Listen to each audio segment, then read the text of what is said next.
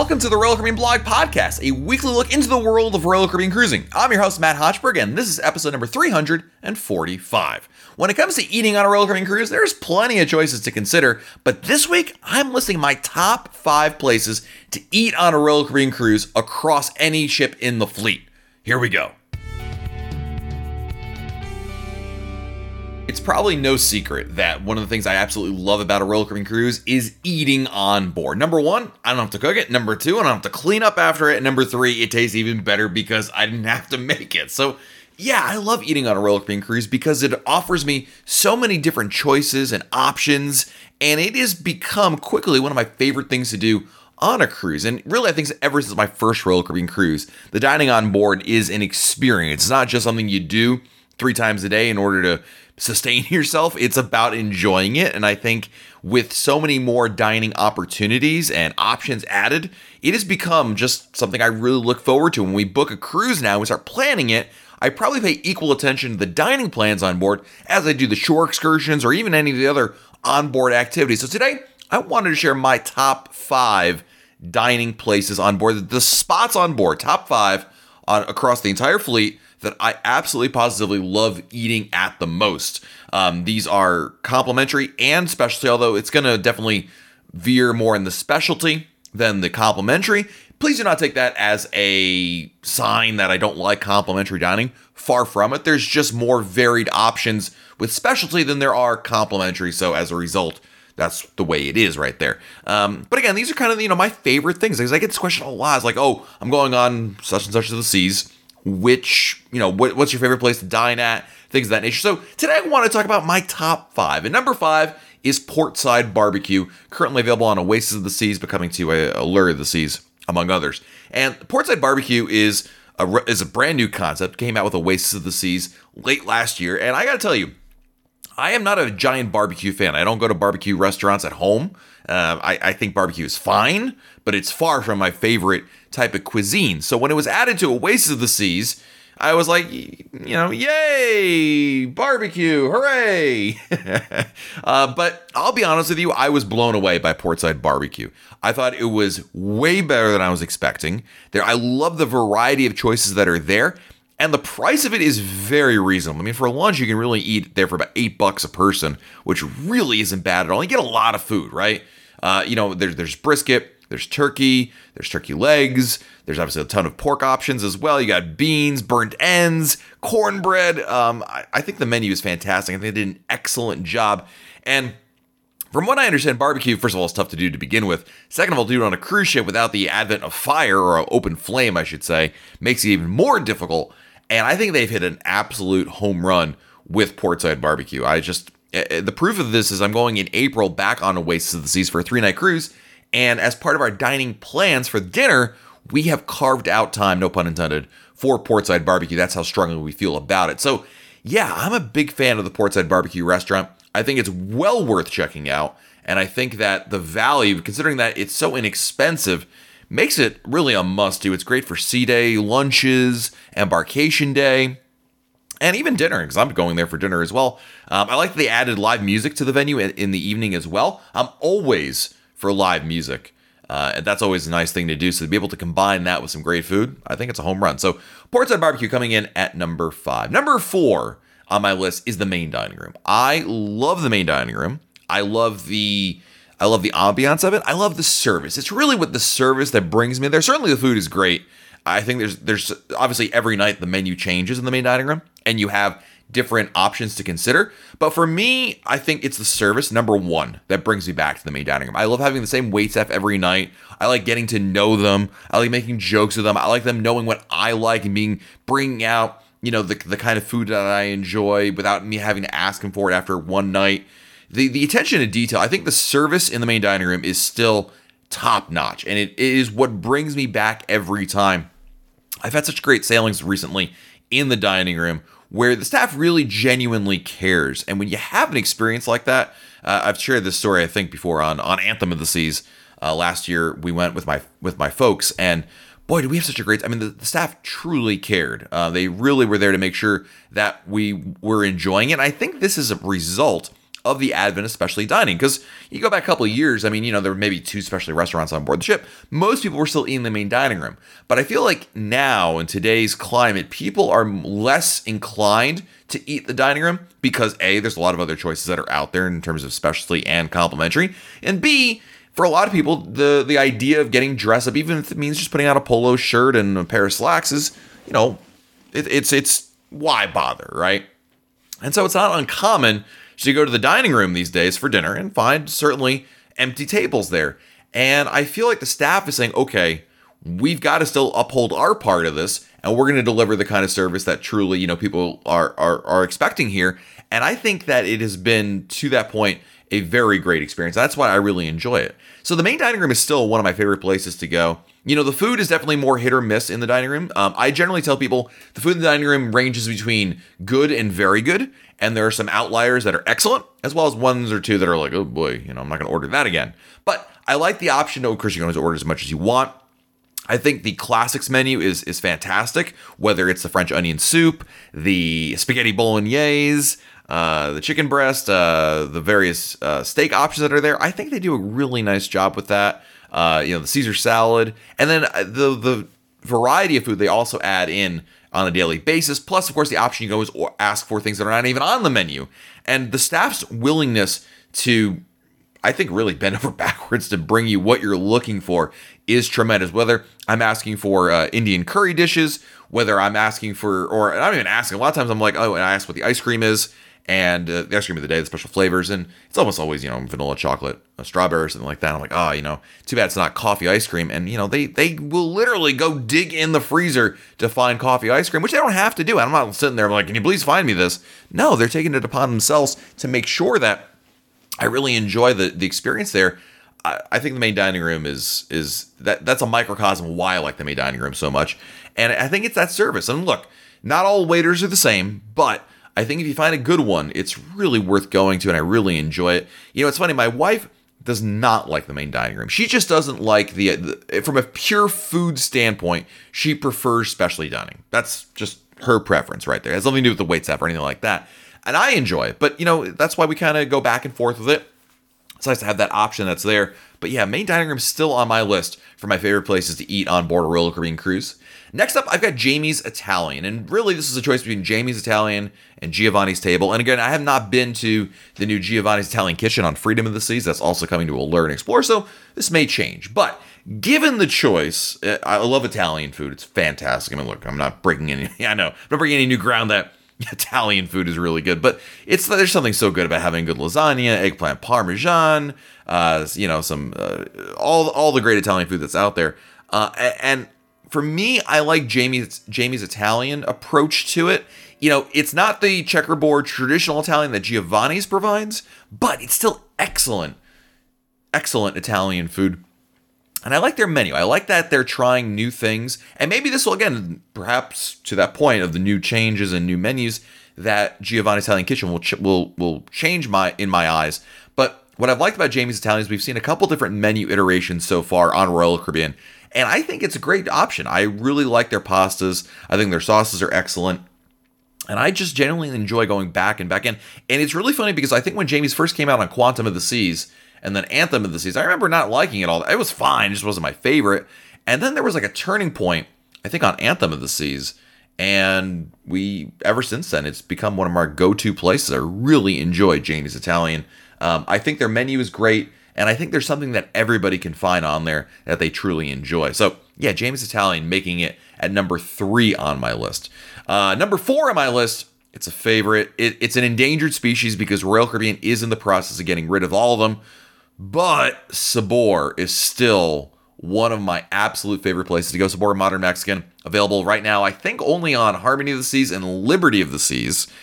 But this is a, a Mexican restaurant, and I will go here for the guacamole, the pico de gallo, and the margaritas. That those three things alone are worth going to. I mean, the guacamole and the and the drinks, fantastic. Love it over there. And then on top of that, I think their menu is really really good. I think that um, you know, it, it's it's more than just you know make your own kind of tacos or anything like that. I think there's a lot you can definitely tell the difference for people that are like, oh, you can make tacos in the Windjammer, you go to the El Loco Fresh, which is good food as well it's not on the same level. Number one, there's no DIY involved, but that's not, not here nor there.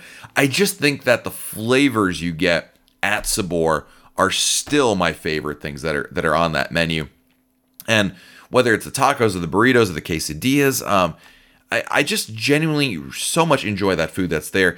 And really for me, it's the appetizers. I mean, again, the guacamole, the chips, the salsa, uh, the the margaritas. If we could just save those things, if you could just move those few items over and save that, I'd be okay with Sabor leaving the fleet. But it is just something that I've enjoyed for so long. And I think what you have to understand about Sabor, it's, it's not traditional Mexican. It's not Taco Bell, okay? It is not like that at all.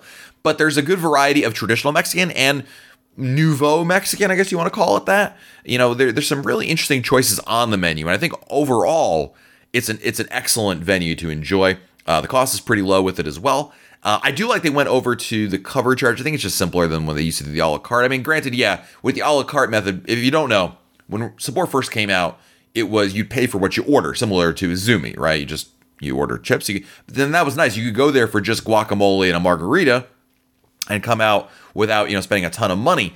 But I think that with the new model, it certainly simplifies things.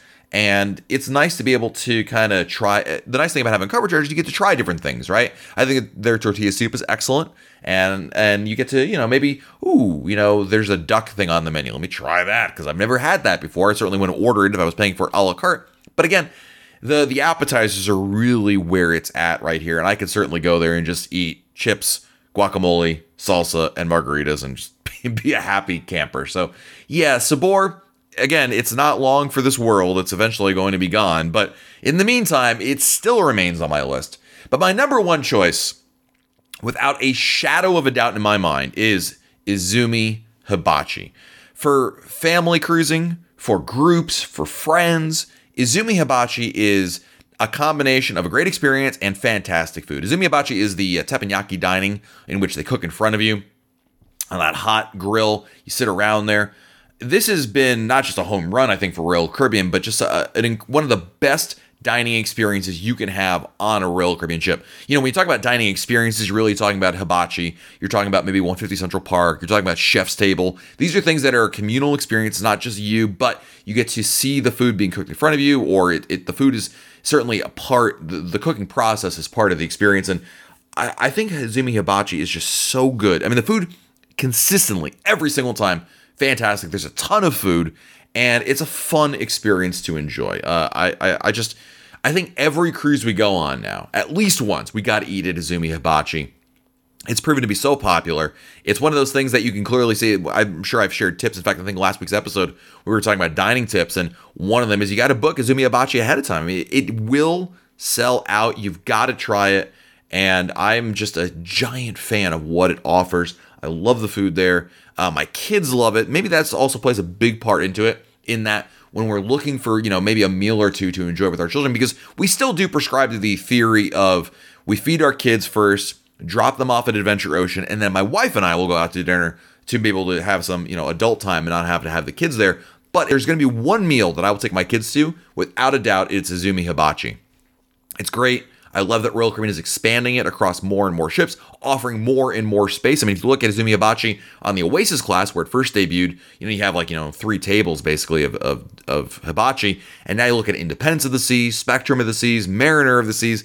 They're adding more and more and more uh, Hibachi tables there. And that's just all about demand right there. People clearly enjoy this, and I'm certainly one of those people. I think if you're going to try, if you're going on a ship that has Izumi Hibachi and you want to do one specialty restaurant, this is the one to try. Because again, great menu. I mean, you've got you got what are your choices of food? You've got steak, lobster, shrimp, chicken, uh, uh, scallops. I mean, you've got a ton of choices. All the major popular meat groups. You've got great vegetables, rice. Oh, fried rice is so good, right? Uh, you know, it, it's fantastic. Love it every single time. So yeah, Izumi Hibachi coming in. There's my top five. I want to hear from you guys. I want you to type in our comments at royalcaribbeanblog.com in our show notes. I want you to let me know what are your top five dining venues that are out there, whether they're complimentary, specialty. I mean, there's some that didn't make the list, right? I would say if I had to pick two honoraries that didn't make the list, I think Solarium Bistro still slides in under the radar. It's even under my radar. It's one of my favorite places for breakfast, but I think it's it's wonderful. So I think Solarium Bistro would be number one on my honorees that uh, did not make the list, but are certainly worthy of checking out. That's number one. Number two would be a tough one to figure out. You know, you could make arguments for 150 Central Park. I think their menu is still great, even though they have gotten rid of the uh, connection with uh, celebrity chef Michael Schwartz. It did, I think, take a little bit out of the experience from what it was. Like, granted, maybe this is just, you know, sometimes I don't want to, I hate to be those people like, well, it used to be much better than it is now. But I think objectively, you can say there are some things that are like the salts and some of the menu items. But that's, you know, it's still a great venue. And of course, you got, I mean, you've got Chops Grill. I mean, I, at the end of the day, Chops Grill is Royal Caribbean's signature specialty restaurant. So again, you can make arguments for all those restaurants as well. There's a lot of great choices, but I'm curious which ones you really gravitate towards you, which ones you absolutely enjoy going to, and, and let us know in on RoyalCaribbeanBlog.com. All right, friends, it's time to answer your listener emails. These are the emails you've sent me about taking a Royal Caribbean cruise. I'm going to answer as many as I can here on this episode. Our first today is from Amy, who writes I'm new to cruising. I booked Liberty of the Seas for May 3rd for a seven night trip to Cancun. I think you mean Cozumel, uh, Falmouth, and Grand Cayman. It was like one of the ports Grand Cayman is tendered. How early would you get in line to get back on the ship? I'm paranoid about missing the ship due to tender lines. I've been watching your videos since I booked the cruise. Thanks for all the tips and advice. Amy, thanks for the email. So, when it comes to tenders, getting back, generally speaking, a little bit easier than going there.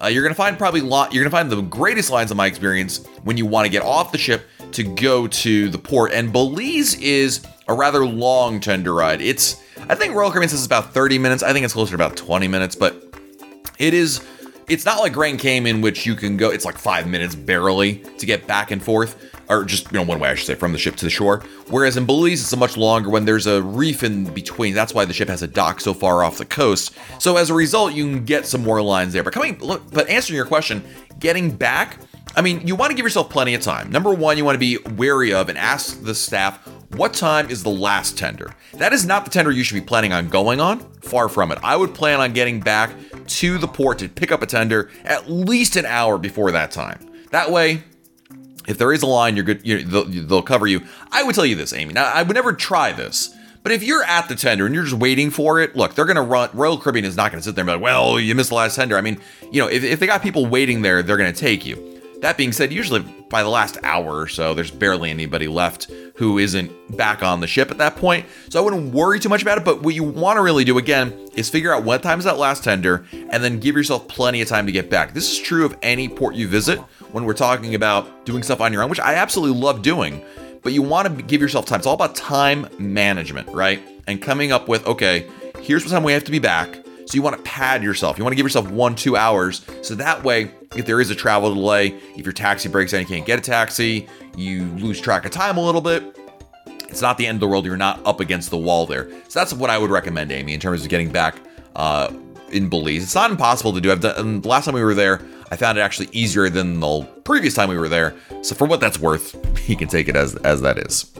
Uh, next email is from Nicole, who writes, My mom and I will be sailing on the inaugural sailing of Odyssey of the Seas. Have you sailed on an inaugural voyage which stopped at CocoCay, likely prior to the complete renovation, during which they had special events on the island? I've purchased the Coco Beach Club passes. However, as this is a sailing during which special events may occur on CocoCay, does this make sense?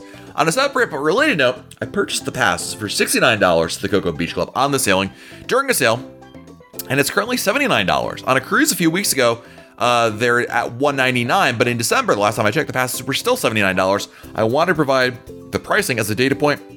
Thanks for all your hard work sailing and actual hard work. Thank you, Nicole. So, um, I think I understand what you're saying about the inaugural sailing and CocoCay. I don't think it's going to matter. I'll be perfectly honest with you, Nicole. I don't think there'll be much, if any, celebrations or special events going on at CocoCay related to an inaugural sailing. I don't think there's any correlation between the two. Um, uh, I think that if there's going to be special things going on, it'll be limited on board the ship. I certainly wouldn't plan on it, Nicole. And again, I could be totally wrong on this, but I don't think that being on the inaugural cruise and a visit to CocoCay, like there's going to be like some bonanza going on at the dock or something like that. I just don't see it happen. I've never heard of it happening. I don't expect that to be the case.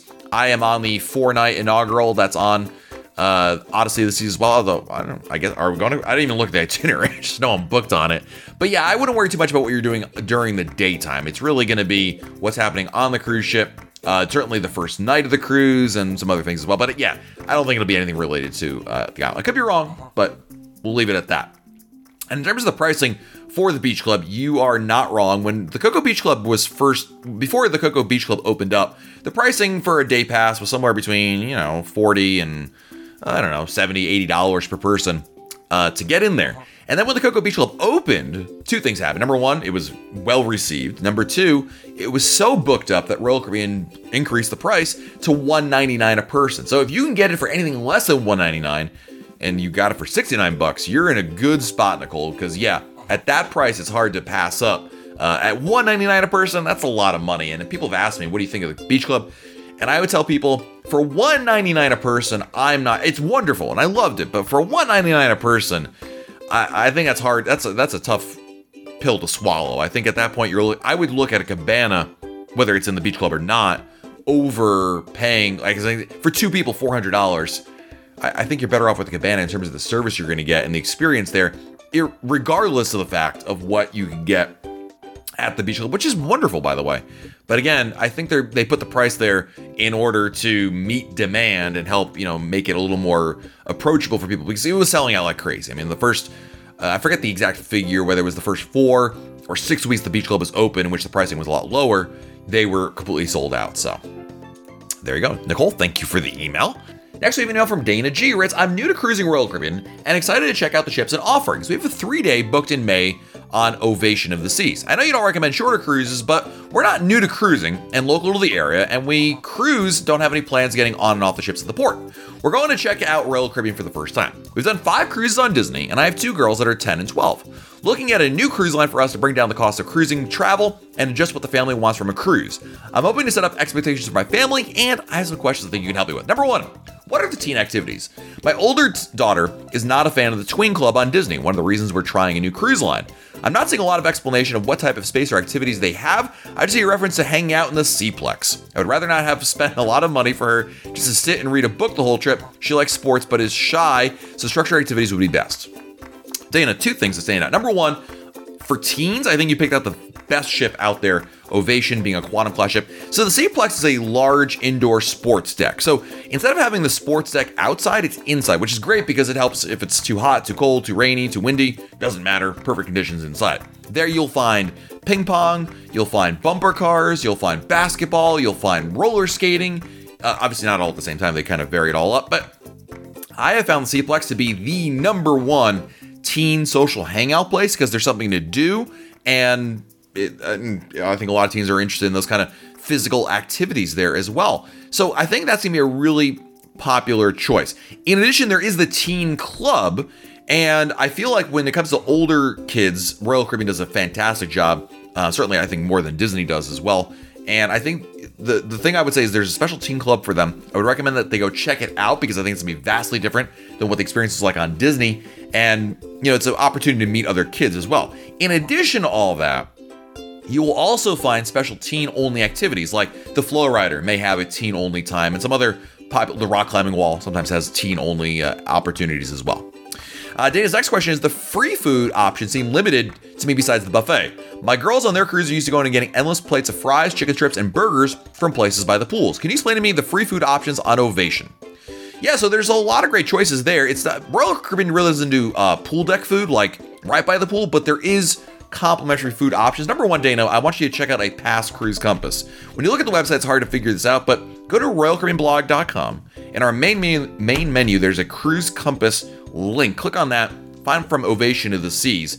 I mean, the bottom line is, trust me, your kids aren't going hungry, and they're going to find plenty of choices that are out there. Uh, in the Seaplex, you've got the Doghouse, which has hot dogs and uh, some light snacks there as well. You do have, of course, the the Windjammer, which has a lot of great food, is there as well. Um, you've got Cafe 270, um, Sorrento's Pizza, but again, it's not just like Cafe 270 has a ton of choices. There's salads, there's uh, there's uh, the fabulous roast beef sandwiches. Obviously, Sorrento's has pizza as well. Cafe Promenade has snacks. There's lots of things to do and, and plenty of food to enjoy that's complimentary on board the ship. But it's not just limited to what you see at the pool deck. I know other cruise lines is have that like right around the corner. It's not quite the same experience, although the Windjammer is right by the pool deck, so at least you can hop in there and then come back out there. So um, again, there's plenty of places to grab food, and yeah, I know you mentioned uh, burgers and fries. You'll find those in the Windjammer with plenty of choices there. I, Trust me, you, your, your girls aren't going hungry on this one. And our last question this week comes to us from Jay Agnew, who writes, I'm cruising with my parents in March on Adventure of the Seas. We're in one of the new suites on deck 12, and they'll be in the Grand Suite on deck 10. That detail only matters since we have pre cruise access to the concierge via email. When we booked, I asked for early dining, but it was on the wait list. We ended up getting in, but in talking to my dad, I found out they're still on my time. Should I have the travel agent try to move them to early, move ours to my time, or maybe just wait and let the concierge work out their magic once they reach out? Ultimately, as long as we eat together, I don't have a time preference. Jay, my recommendation is you absolutely work with your travel agent before the cruise. Do not leave it to onboard the ship. Certainly, they could take care of it, but I think the best course of action is to have your dining set up ahead of time via your travel agent. The concierge is wonderful, uh-huh. but again, why? First of all, it's going to take time for you to go over there. You're going to have to have the concierge figure it all out. That's time away from your vacation. Don't bother with that. Instead, what you should do, Jay, is contact your travel agent. That's what they're there for, and tell them, okay, well, you know, here's where we are. I'm in, you know, uh, early dining. My, my parents want to also join us here. Whether we go, whether they come with us to to early, or they go to, or we move to my time, let them figure that out. The waitlists do generally work out. Uh, in my experience, waitlists usually come through. But I would save the onboard option there, Jake, let's say like the, the waitlist doesn't come through in time, that's totally okay because then you go to the concierge and take advantage of that. But your first course of action should be to use your travel agent to have them try to coordinate it, put you on the waitlist for that to come through, and hopefully that does. And again, if that doesn't happen, then you get on board the ship and coordinate that and take care of that on day one. Either if you do both those things, have that as your plan, I think you'll be able to enjoy food with your folks. Thanks to the email, Jay, and thank you to everybody for checking out this episode of the Royal Caribbean Blog podcast. Until next time, I'm Matt Hochberg, and we'll talk again soon.